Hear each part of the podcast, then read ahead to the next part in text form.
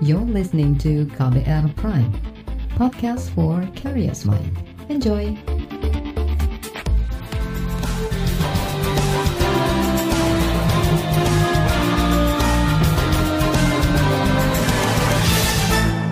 Halo saudara, senang sekali kami bisa menyapa Anda kembali dalam program KBR Sore, edisi Rabu 11 November 2020. Saya, Sindu Darmawan, kembali menemani Anda selama kurang lebih 30 menit ke depan. Sore ini, kita membahas meningkatnya aktivitas Gunung Merapi di Jawa dan Sinabung di Sumatera Utara. Terutama, bagaimana persiapan mitigasi atau pengurangan dampak bencana bila Gunung Merapi dan Sinabung meletus lagi. Saudara, Sejak sepekan lalu, aktivitas Gunung Merapi di Jawa Tengah semakin meningkat. Hal itu dikuatkan dengan seluruh hasil data pengamatan Merapi yang parameternya terus menunjukkan di atas ambang normal. Kepala Badan Penyelidikan dan Pengembangan Teknologi Kebencanaan Geologi BPPTKG Hanik Humaida mengatakan, sejak dua hari lalu ditemukan adanya gelembung dari perut gunung. Status Merapi kini sudah ditingkatkan dari waspada menjadi siaga atau level 3 satu tingkat di bawah status awas. Warga yang berada di radius 5 km dari kawah Merapi terus diungsikan. Berikut penjelasan Kepala BPPTKG Hanik Humaida di salah satu stasiun televisi tentang potensi meletusnya Gunung Merapi. Inflasi atau deformasi tubuh gunung api itu uh, terus mengalami uh, peningkatan itu ya. Jadi Uh, kalau seismisitas itu adalah bagaimana magma bergerak terus kemudian memberikan uh, sinyal tertentu me menimbulkan getaran ya dari seismik-seismik yang ada. Kalau uh, EDM itu atau penggembungan kalau kita sebut juga dengan inflasi itu adalah proses pada saat magma menuju ke permukaan itu kan ada tekanan. Nah, ada tekanan, tekanan inilah yang membuat tubuh gunung api itu menggembung. Nah, kira-kira seperti itu prosesnya. Oh, uh, untuk erupsi saat ini ya uh, dari data-data yang ada ini uh, merupakan uh, erupsi uh, efusif ya. Namun demikian ini karena uh, data terakhir ini ada satu percepatan uh, untuk data-datanya tadi seismisitasnya ya. Jadi kemungkinan uh, data ini adalah menunjukkan adanya uh, eksplosivitas juga. Jadi artinya ada kemungkinan evosif berserta eksplosif. Ataupun kalau evosif maka akan terjadi akan ada percepatan uh, pertumbuhan kubah lava. Itu tadi Kepala Badan Penyelidikan dan Pengembangan Teknologi Kebencanaan Geologi BPPTKG Hanik Humaida. Saudara, Gunung Merapi terletak di dua provinsi Jawa Tengah dan Yogyakarta. Gunung setinggi hampir 3.000 meter itu terakhir mengalami letusan besar pada 2010. Akibat letusan Merapi pada 10 tahun lalu itu, sedikitnya 350 orang meninggal, termasuk sang juru kunci Merapi, Mbah Marijan. Meningkatnya aktivitas gunung api juga terpantau di Gunung Sinabung yang berada di Kabupaten Karo, Sumatera Utara. Gunung Sinabung juga kini berstatus siaga atau level 3. Kepala Bidang Mitigasi Gunung Api di Pusat Vulkanologi dan Mitigasi Bencana Geologi, PVMBG, Hendra Gunawan mengatakan, meskipun aktivitas kegempaan menurun, tapi kawah gunung sudah terbentuk. Artinya, erupsi Gunung Sinabung bisa terjadi kapan saja ketika aktivitas kegempaan meningkat. Sama seperti di sekitar Merapi, warga di jarak radius 5 km dari kawah Gunung Sinabung pun kini terus diungsikan. Berikut penjelasan Kepala Bidang Mitigasi Gunung Api PVMBG Hendra Gunawan. Uh, untuk Sinabung uh, kemarin sudah tercatat ada tiga kali kejadian awan panas, walaupun dari segi kegempaan vulkanik yang berkaitan dengan kubah itu sudah menurun sebetulnya. Sebenarnya uh, kubah yang sudah terbentuk itu tetap menjadi uh, potensi untuk jadinya awan panas untuk ke depannya. Untuk Merapi masih uh, berlanjut aktivitas selama uh, pasca peningkatan status ini tidak berubah. Jadi baik kegempaan vulkanik dangkal maupun eh, gempa-gempa vulkanik yang berkaitan dengan tuntun kubah masih terus terjadi. Ya kalau baik di di Sinabung maupun di Merapi ya sudah dilakukan himbauan seperti itu. Uh-huh. Tetap kita harus apa uh, koordinasi menerus dengan uh, stakeholder baik dengan BPBD maupun pemerintah kabupaten pemerintah daerah.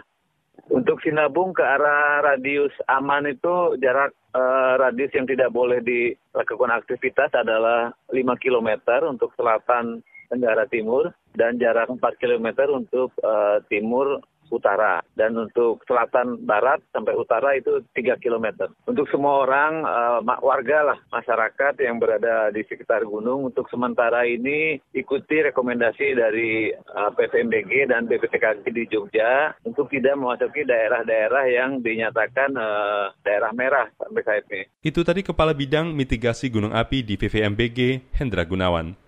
Sementara itu, petugas pos pengamatan Gunung Sinabung Muhammad Nurul Asrori yang dihubungi KBR siang tadi menjelaskan belum terjadi erupsi ataupun luncuran awan panas. Aktivitas gunung setinggi 2.460 meter itu masih normal. Puncak Gunung Sinabung masih tertutup awan. Di bagian berikut kami hadirkan laporan khas KBR mengenai riwayat letusan hebat Gunung Merapi dan Sinabung. Laporannya akan hadir usai jeda, tetaplah di KBR sore. You're listening to KBR Pride, podcast for curious mind. Enjoy!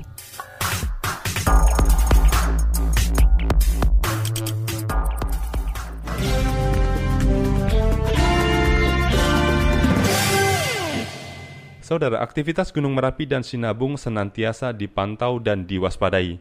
Ini tak lepas dari riwayat letusan hebat yang pernah terjadi di dua gunung api itu. Dampaknya tak hanya merusak bangunan, tapi juga memakan banyak korban jiwa. Simak laporan tim KBR yang dibacakan Astri Yuwanasari.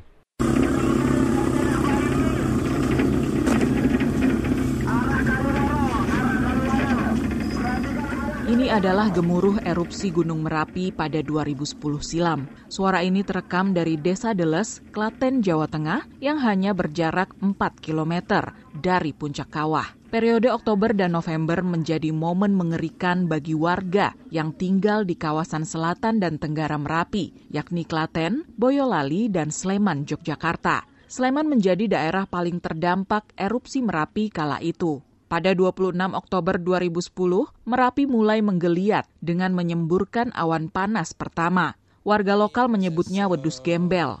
Puluhan warga meninggal saat itu jenazah yang diduga yang diduga sebagai Mbah Marijan.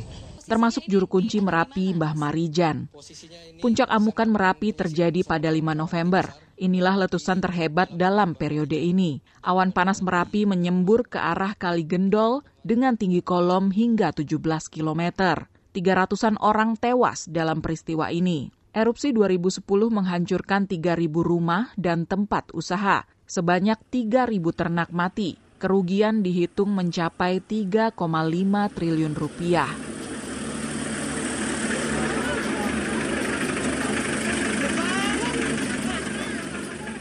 Yudit, warga Cangkringan Sleman, mengisahkan pengalamannya melihat langsung erupsi Merapi 2010 dari jarak dekat. Kisah ini diunggah di kanal YouTube relawan dan pendaki pensiun. Saat itu banyak warga tidak takut dengan ancaman bencana dan memilih bertahan di rumah, terutama anak muda. Yudit yang tinggal di radius 12 km dari puncak juga masih berada di sekitar desa sehari sebelum puncak letusan 5 November. Ia nekat kembali ke rumah untuk menjemput kakeknya dan mengambil surat-surat penting.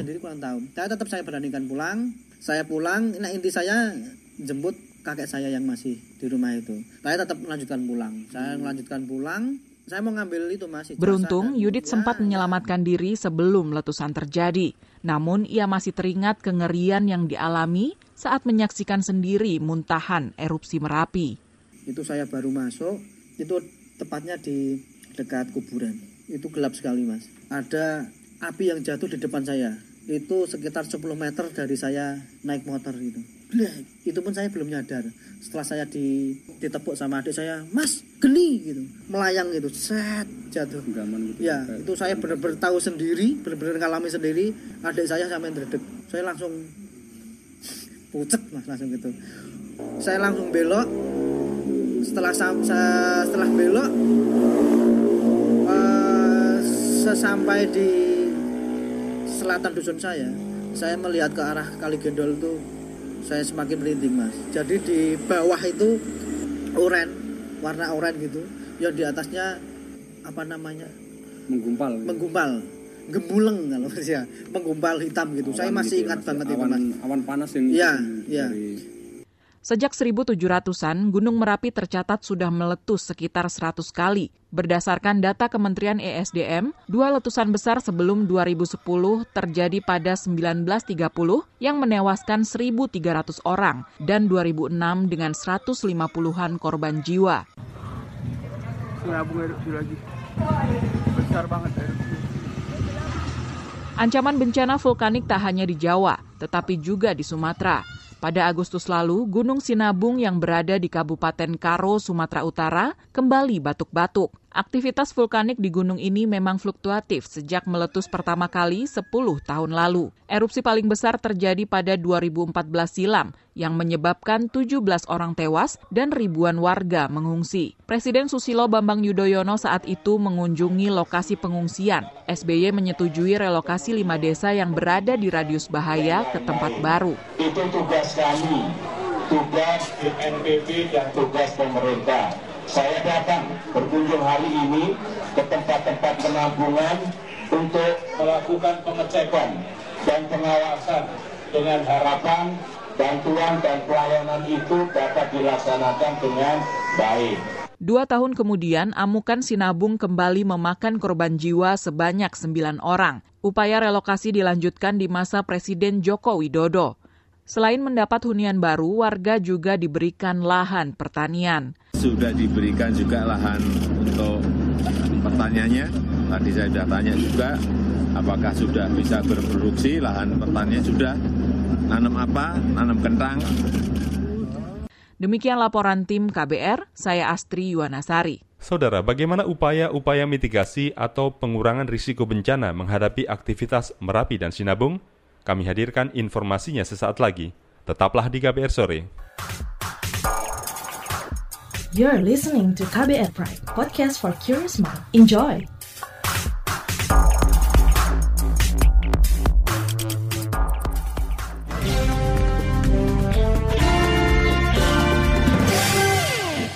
Terima kasih Anda masih bersama kami di KBR Sore.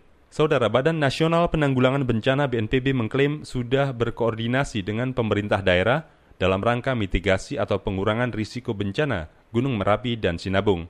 Dua gunung api aktif itu kini berstatus siaga atau berpotensi membahayakan penduduk. Kepala Pusat Data Informasi dan Komunikasi Kebencanaan BNPB Raditya Jati mengatakan koordinasi dengan segenap jajaran BPBD dan instansi terkait disesuaikan dengan status kewaspadaan gunung api. Koordinasi itu termasuk soal anggaran darurat kebencanaan yang disalurkan ke masing-masing daerah.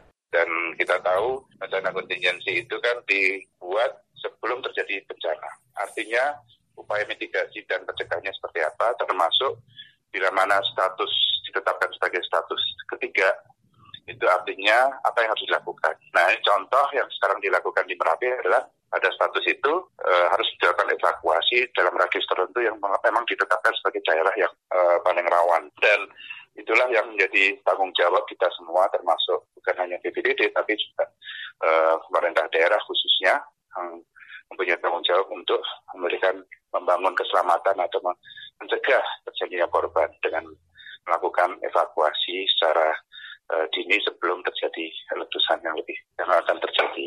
Kemudian uh, anggaran itu kan uh, satu anggaran itu tahap pertama jelas anggaran itu digunakan bila mana ditetapkan sebagai status tanggap darurat, maka anggaran itu akan dikeluarkan untuk apa? Misalnya untuk evakuasi. Ya, evakuasi itu dibutuhkan untuk apa? Misalnya menggunakan kendaraan, terus kemudian uh, tempat pengungsian dan seterusnya dan seterusnya artinya akan menyesuaikan dengan uh, situasi dan kondisi saat itu dan berapa jumlah yang harus dievakuasi termasuk nanti kalau memang harus mengevakuasi ternak dan seterusnya. Kepala Pusat Data Informasi dan Komunikasi Kebencanaan BNPB Raditya Jati menambahkan, protokol kesehatan pencegahan COVID-19 juga tetap dilaksanakan di semua barak pengungsian. Di sejumlah lokasi pengungsian, bahkan dilakukan rapid test COVID-19. Selain itu, juga rutin dilakukan pengukuran suhu tubuh, penyediaan masker, tempat cuci tangan, imbauan menjaga jarak termasuk memberi sekat-sekat kayu di dalam barak pengungsian. Sementara itu, pelaksana tugas Kepala Badan Penanggulangan Bencana Daerah BPBD Karo Sumatera Utara, Nathanael Peranginangin mengatakan seluruh jajarannya bersama pemangku kepentingan di kabupaten terus ekstra bersiaga Meskipun pantauan hingga siang tadi, Gunung Sinabung masih belum mengalami erupsi. Hari ini melaksanakan apel kesiapsiagaan di kantor Bupati Bang. Jadi memang tadi di kesiapsiagaan itu sudah kita paparkan, sudah kita pamerkan uh, ketersediaan peralatan kita dan ketersediaan anggota kita apabila nanti terjadinya bencana Bang. Kalau logistik tadi juga kita sudah ini kan sudah kita pamerkan juga tadi ke kesiapan logistik kita artinya bus serba, uh, truk serbaguna logistik uh, dengan saudara tadi juga sudah kita standby kan untuk menghadapi bencana apabila mungkin terjadi, apabila terjadi Bang. Begitu juga dengan ketahanan pangan kita. Itu juga tadi kita koordinasi dengan uh, kepala dinas petapang juga. Artinya untuk kebutuhan uh, sembako kita juga uh, siap bang. Untuk terkait dengan protokol kesehatannya ya tetap kita terapkan karena ini juga masa masih pandemi corona di Kabupaten Karo khususnya ya itu juga harus tetap kita perhatikan juga. Untuk pengungsi tidak ada bang. Untuk pengungsi sampai saat dengan ini tidak ada bang. Khusus untuk uh, Sinabung memang untuk zona-zona yang dianggap berbahaya kan sudah kita ungsikan sejak tahun 2015 yang lalu bang. Artinya sudah beberapa desa sudah kita relokasi. Yang belum kita relokasi sudah kita pindahkan ke ini kita berikan uh, sewa rumah dan sewa lahan kepada mereka untuk mereka mencari rumah sendiri dan lahan sendiri untuk di sewa bang supaya tidak lagi tinggal di barak-barak pengungsian bang. Pelaksana tugas Kepala Badan Penanggulangan Bencana Daerah BPBD Karo Sumatera Utara, Nathanail Peranginangin juga mengatakan situasi di Sinabung berbeda dengan di Merapi, terutama dalam hal masyarakat yang mengungsi. Menurut Nathanail, di Karo sudah tidak ada lagi masyarakat yang mengungsi karena mereka yang tinggal di zona merah Gunung Sinabung sudah direlokasi sejak lima tahun lalu. Saudara, Gunung Sinabung sebenarnya sudah tidak pernah meletus lagi sejak 1600 tahun silam. Tapi belakangan, gunung api ini bangun dari tidur. Tercatat Sinabung meletus pada Agustus 2010 dan Februari 2018 lalu. Kemarin, Sinabung meluncurkan awan panas guguran dengan ketinggian hingga 2.500 meter dan tinggi kolom abu 2.000 meter. Akibatnya, lebih dari 1.000 hektar lahan pertanian warga menjadi rusak. Saudara, Bagaimana suasana terkini di tempat pengungsian warga yang terdampak aktivitas vulkanik Gunung Merapi? Informasinya akan kami hadirkan sesaat lagi. Tetaplah di KBR Sore. You're listening to KBR Pride, podcast for curious mind. Enjoy!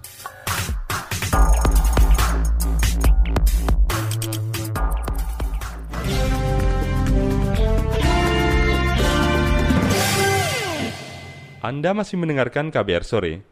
Saudara, warga desa Sidorjo, Kabupaten Klaten, Jawa Tengah, yang letaknya sekitar 4 km dari kawah Gunung Merapi, terus mempersiapkan kebutuhan logistik sebagai antisipasi kondisi darurat.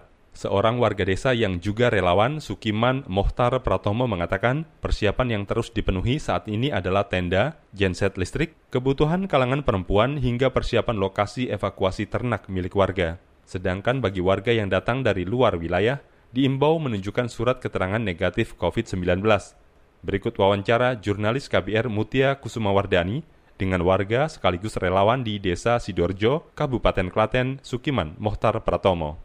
Pak Sukiman, bagaimana situasi terkini di lokasi Anda berada terkait aktivitas Gunung Merapi? Kondisinya atau statusnya siaga, namun di sekitaran kami, warganya di Duko kami belum mengadakan pengungsian, dikarenakan belum melihat lelean, belum melihat letusan, dan sebagainya. E, namun demikian, e, desa dan pihak TSD termasuk Radio Komunikasi Nas Merapi kami menyiapkan banyak hal yang antara lain barak pengungsian yang itu di PES di tempat evakuasi sementara dan kemungkinan akan kita jadikan tempat evakuasi tetap uh, di Gor Kalimosodo. Kemudian kesiapsiagaan masyarakat perlu meronda selama 24 jam bergilir uh, hal ini kita lakukan untuk antisipasi jika terjadi letusan dan macam-macamnya itu ada yang menjaga dan kemudian memberikan aba-aba. Di kemudian juga ada disediakan HP untuk komunikasi di masing-masing komunitas. Itu komunitas juga punya speaker toa yang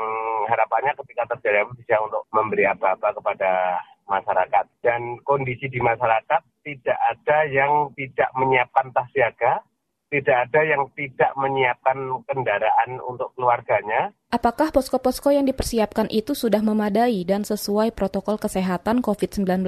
Nah ini salah satunya kita alasan untuk kita tidak mengungsi secara dini, kita takut terlalu lama di pengungsian. Dua, nanti di pengungsian itu uh, banyak orang yang judulnya peduli, tetapi itu orang-orang luar yang kami juga sangat susah mengantisipasi misalnya begitu. Kalau di PES itu disediakan tenda-tenda khusus juga oleh ini dalam tanda kutip tendanya masyarakat ya, miliknya masyarakat. Bagaimana suplai listrik dan air apakah terganggu mengingat situasi Gunung Merapi yang statusnya siaga? Jika terjadi gangguan listrik, kita di TES juga menyediakan di tiap RT itu kebetulan punya genset sendiri-sendiri itu sudah disediakan. Termasuk tenda kita punya, ada 56 tenda, tadi belum saya sampaikan, untuk apa saja bantuan yang dibutuhkan oleh warga untuk antisipasi letusan Gunung Merapi? Kami sebenarnya terima kasih sekali banyak relawan. Terima kasih sekali yang berniat untuk baik untuk menolong kami. Tapi sementara kami membatasi jangan masuk dulu ke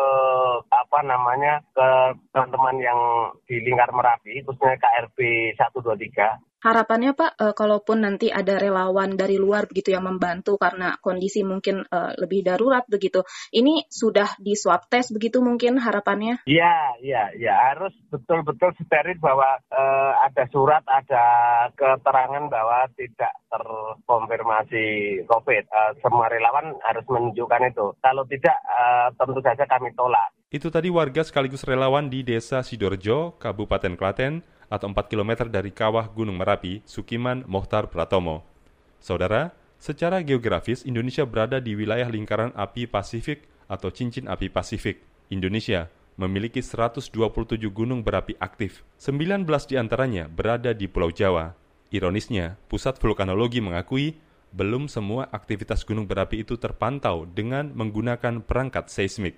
Akhirnya saudara, Sampai juga kita di penghujung acara KBR Sore edisi Rabu 11 November 2020. Pantau selalu informasi terbaru melalui situs kbr.id, Twitter kami di akun @beritaKBR, serta podcast di alamat kbrprime.id. Saya Sindu Darmawan bersama kerabat kerja yang bertugas undur diri. Salam.